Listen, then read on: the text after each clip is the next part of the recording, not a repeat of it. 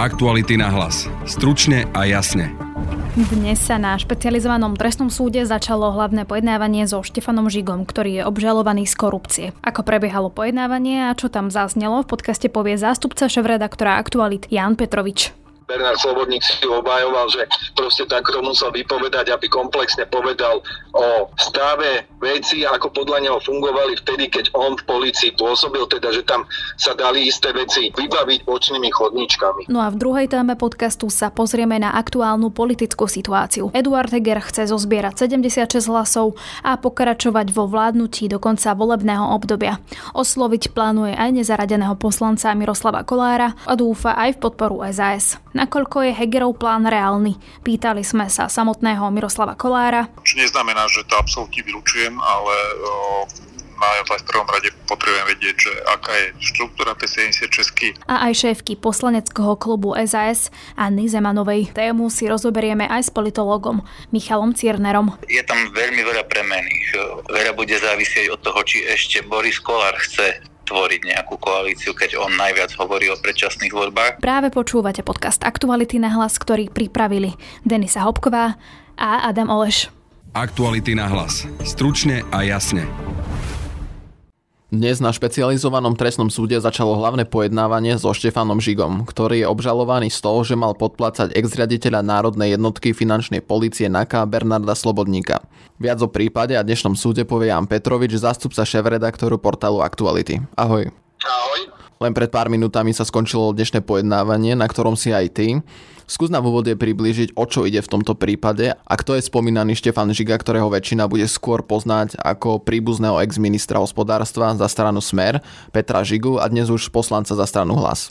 Bývalý šéf finančnej policie Národnej kriminálnej agentúry Bernard Slobodník mal byť e, požiadaný vtedajším svojim šéfom a policajným prezidentom Tiborom Gašparom, aby v podstate vyhovel Norbertovi Bodorovi a v kauze Valčeky, v ktorej išlo o podozrenie, či nedochádza k fiktívnym obchodom s ocelou, vyriešil veci tak, aby rozhodne nebol trestne stíhaný syn bratranca politika Petra Žigu, Štefan Žiga, podnikateľ, ktorého firma tejto e, kauze figurovala.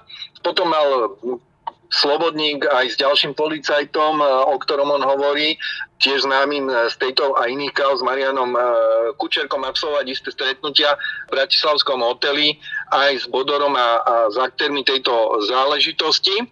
A mali vlastne vec upratovať tak, aby nedošlo k obvineniu Štefana Žigu, za čo vraj podľa slobodníkových vyjadrení napokon dostali od Bodora odmenu 50 tisíc, pretože boli veci vybavené tak, ako, a, ako chcel, ale vzťah Slobodníka s Štefanom Žigom sa mal počas tej kauzy vyvíjať tak, že sa stali napokon priateľmi a Slobodník tvrdí, že v podstate poskytoval jemu rôzne informácie, za ktoré dostával od Štefana Žigu peniaze, takže vlastne e, tých skutkov tam malo byť viac a nemali to byť peniaze len, ktoré si mal nechávať Slobodník sám pre seba, ale mal sa s nimi deliť o policajt, s policajtmi, ktorí boli požiadaní o takéto informačné službičky. To je asi tak v kocke, tá celková suma peňazí, ktoré, ktoré takto mali byť vyplatené, sa vyšpahala podľa tých výpočtov až na 85 tisíc eur. Samozrejme, e, Štefan Žiga celú túto vec popiera,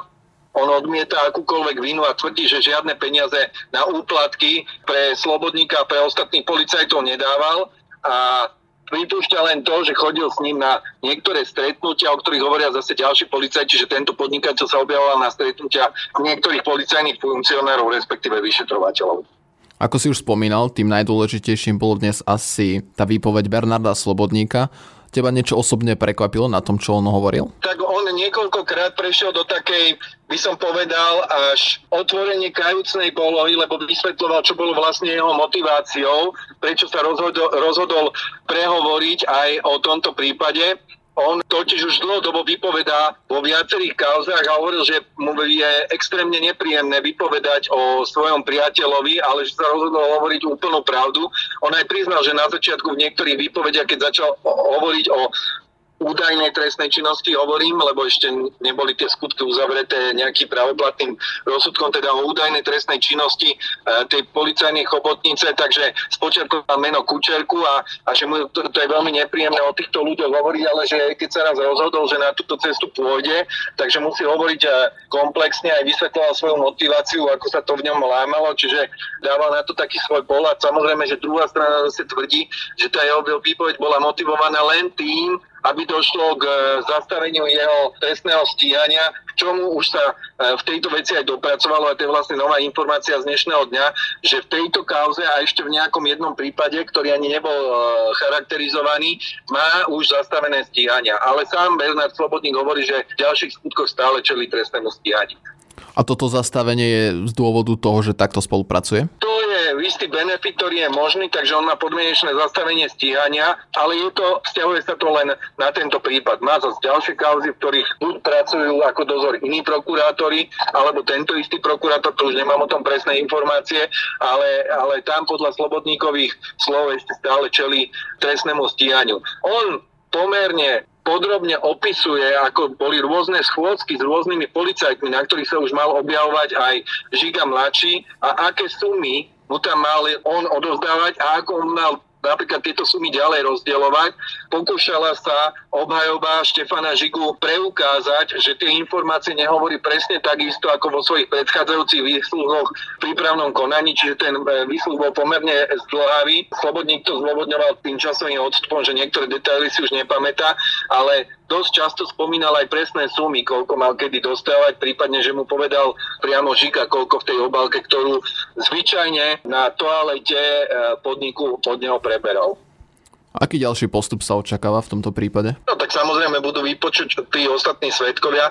Tu aj iní policajti vypovedajú o tom, že tie stretnutia, na ktorých sa medzi policajtmi objavila aj Kučerka, bývali, čiže toto je e, začiatok súdneho procesu a všetci naplánovaní svetkovia budú musieť byť vypočutí. Neviem to presne odhadnúť, ako dlho to bude trvať. Sú tam tých skutkov nie je tak veľa, že by sme mali očakávať nejaký monstrózny proces. A bude ešte pokračovať vypočúvanie Bernarda Slobodníka, alebo toto bolo iba dnes? Bernard Slobodník, jeho výpoveď je ukončená. E, Žiga ju vyhodnotil ako nepravdivú, ale naopak Bernard Slobodník si ju obhajoval, že proste takto musel vypovedať, aby komplexne povedal o stave veci, ako podľa neho fungovali vtedy, keď on v policii pôsobil, teda že tam sa dali isté veci vybaviť bočnými chodničkami. Takže to je iba ďalší prípad toho, ktorý vlastne poukazuje na to, ako to na Slovensku vyzeralo?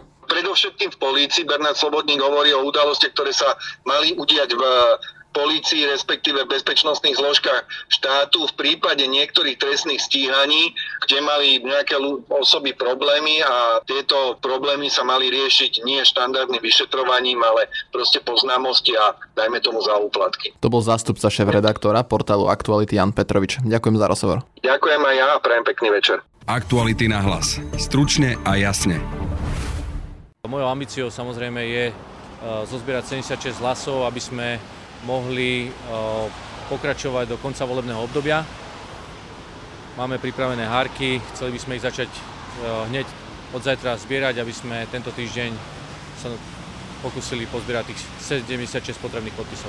Dočasne poverený predseda vlády Eduard Heger ešte včera uviedol, že začína zber podpisov na novú 76.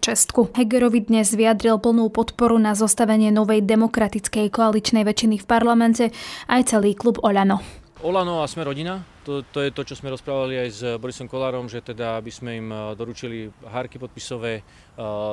Eh, vieme, že poslanci sú z celého Slovenska a parlament začína až 24. takže bude to eh, trvať pár dní, kým, kým tie podpisy zozbierame. A samozrejme popri tom prebiehajú rôzne politické diskusie. Čo pôjdete za niekým iným ako za Saskou, Odano a Kolárovským? Áno, toto sú presne tie skupiny a oslovím samozrejme aj Miroslava Kolára. Na Hegerové ambície sme sa pýtali aj šéfa spolu a nezaradeného poslanca Miroslava Kolára. Podporí novú 76 Takto zatiaľ som s nikým na túto tému nerokoval a neviem ani nič o tej 76 čo neznamená, že to absolútne vylučujem, ale naozaj v prvom rade potrebujem vedieť, že aká je štruktúra tej 76 uh, aký je tam zámer z hľadiska času, či chcú dovládnuť do konca, alebo povedzme, že do jesene k nejakým predčasným voľbám, aký majú povedzme, že programový zámer.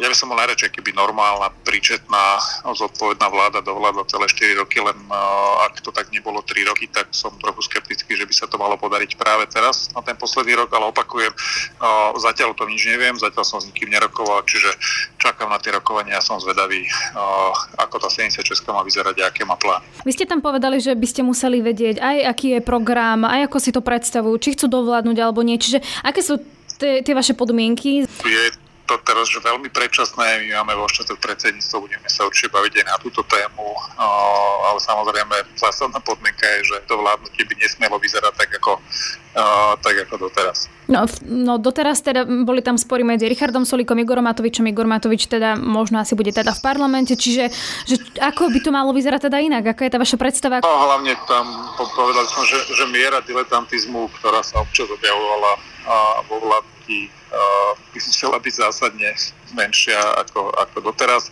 A tie jednoducho, ako určite by nebolo možné vládnuť e, z večera do rána s nepripravenými zásadnými zásahmi do fungovania štátu, samozpráva a tak ďalej. Čiže naozaj by muselo prísť k zásadnej zmene vládnutia, preto hovorím, že som skeptický, že ak to nešlo 3 roky, sa to podarí teraz, ale som, som zvedavý teda, s čím príde premiér Heger. Opýtam sa to ešte inak. Budete mať nejaké podmienky, ak by za vami prišiel Eduard Heger? No, ten... Určite áno, nebude to, nebude to Biankošek, len hovorím, že v tejto chvíli je to predčasné, lebo ja zatiaľ neviem nič o Borise a zámeroch tej 76, potom sa môžeme baviť o nejakých politických podmienkach. SAS sa chce ešte o situácii poradiť. Šéfky poslaneckého klubu Anny Zemanovej sa pýtal Marek Biro. Tak ako povedal pán e, aj e, premiér, tak e, Richard Sulík momentálne nie je na Slovensku, takže nejaké konkrétne osobné rokovania nie sú. A je tam možnosť, že by sa vytvorila nejaká 76 odmieta to SAS, alebo je tomu otvorená? Naozaj tomuto sa e, nebudem vyjadrovať. E, my budeme mať e, poslanecký klub, kde budeme na začiatkom budúceho týždňa, kde sa ešte o veciach musíme e, poradiť a nebudeme mm-hmm. sa dovtedy vyjadrovať k žiadnym alternatívam. Na linke momentálne vítam politologa Michala Cirnera a tému teda bude aktuálna politická situácia. Dobrý deň. Dobrý deň.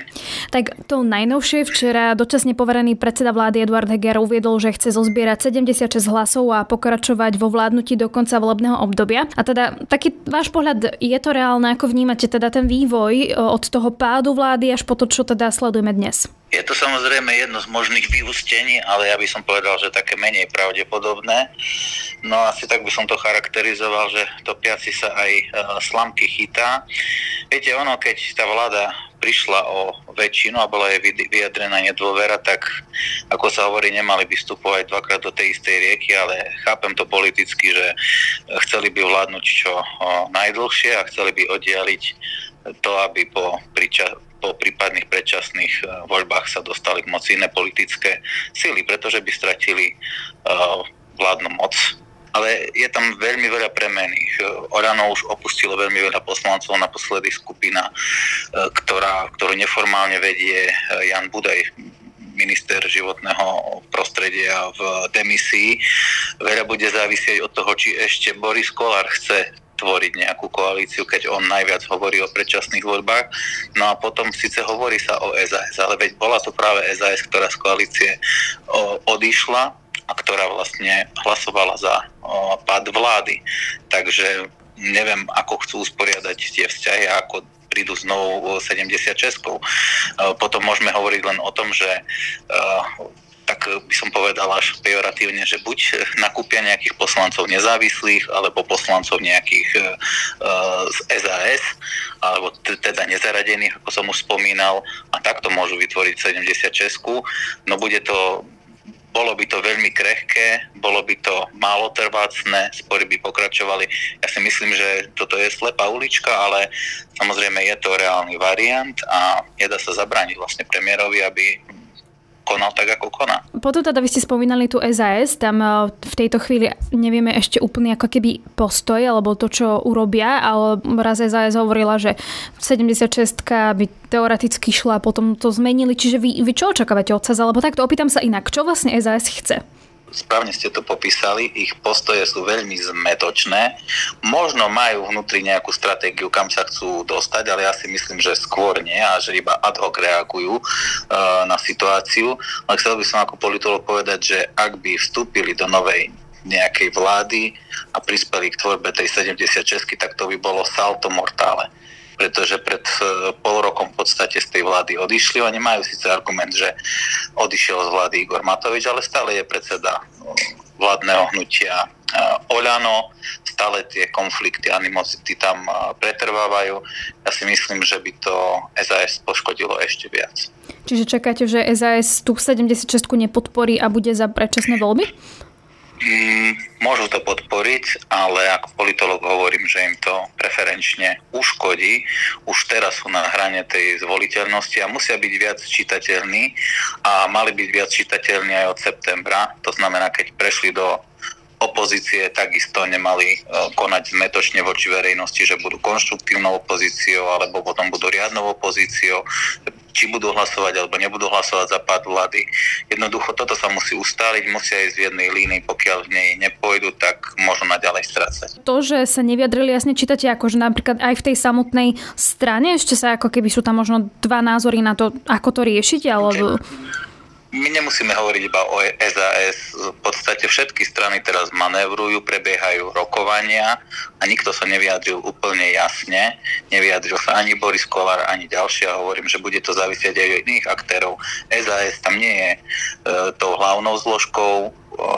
Ja by som upriamil pozornosť práve na Smerodina, ktorí vlastne presadzujú predčasné voľby a ktorí viac budú podľa mňa presadzovať to, aby k tým predčasným voľbám došlo. Čiže oni už veľmi sa nechcú zúčastňovať na práci koalície.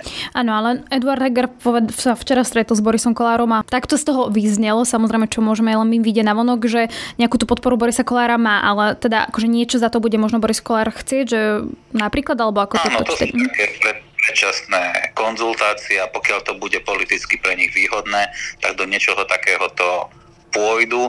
Ono musí sa nájsť v podstate aj pre tú druhú možnosť, pre tie predčasné voľby 90 hlasov, čo nie je uh, vôbec ľahké a jednoduché, takže ako sa hovorí, politika je umení možného, takže oni musia e, niečo dohodnúť, na čo budú mať vlastne hlasy alebo žetóny, ako sa hovorí. Mm, či, čiže dajme tomu, dajú Eduardovi Hegerovi podpisy, ale za to e, Oľano čo podporí e, tú zmenu ústavy, aby mohli byť predčasné voľby? Myslím, že to zistíme v nasledujúcich dňoch a týždňoch ale ja si myslím, že skôr to smeruje k tým predčasným voľbám, pretože tam je ešte jedna premena a to je prezidentka a tá nehovorila o nejakej novej 76.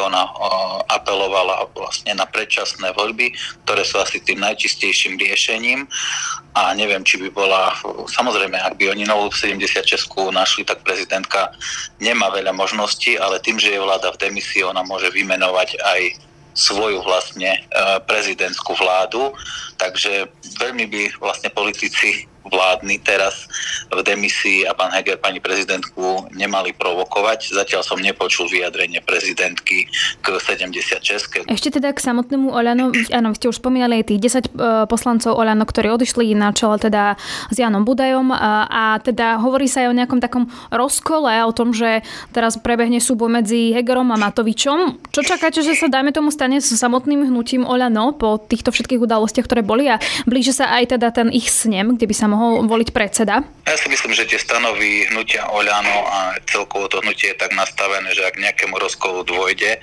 tak dôjde len k odchodu vlastne niektorých e, členov alebo protagonistov hnutia Oľano a že e, Igor Matovič si zachová vlastne status quo, to znamená aj predsedníckú pozíciu, aj najsilnejšie slovo v hnutí Oľano. Takže môže to viesť iba k rozkolu, teda k odchodu časti nejakých členov alebo výrazných predstaviteľov Orano, aj keď nie sú napríklad členmi Orano, keďže vieme, že Orano má iba niekoľko desiatok členov. Čiže čakáte, že čo, že to môže e, skončiť odchodom napríklad Jaroslava Náďa, Eduarda Hegera? E, práve... Áno, môže to tak byť, ale vôbec to tak byť e, nemusí. My nevieme, musíme si počkať na činy.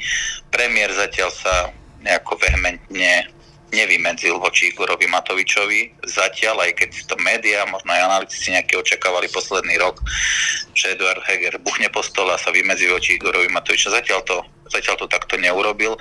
Ja si myslím, že tiež sú to nejaké pozičné hny, vnútri e, hnutia Oľano e, skôr si vymedzujú ten vnútorný priestor, aby dotlačili napríklad Igora Matoviča a jeho skupinu e, k nejakým rozhodnutiam a uvidíme, že ako to bude e, ďalej. Ja si myslím, že ani oni ešte nie sú pevne rozhodnutí, ani druhá strana ešte nie je pevne rozhodnutá, ako to v tom Oľane dopadne, ale e, tým si môžeme byť na 100% istí, že e, hnutie Oľano má 100% v rukách Igor Matovič a tak to aj ostane, aj keby sa proti nemu postavil Eduard Heger. Ďakujem pekne, toľko teda k aktuálnej politickej situácii politológ Michal Cirner. Ďakujem pekne, do počutia. Na dnešnom podcaste spolupracoval Marek Biro a Adam Oleš. Od mikrofónu sa lúči a pekný zvyšok dňa želá Denisa Hopková. Aktuality na hlas. Stručne a jasne.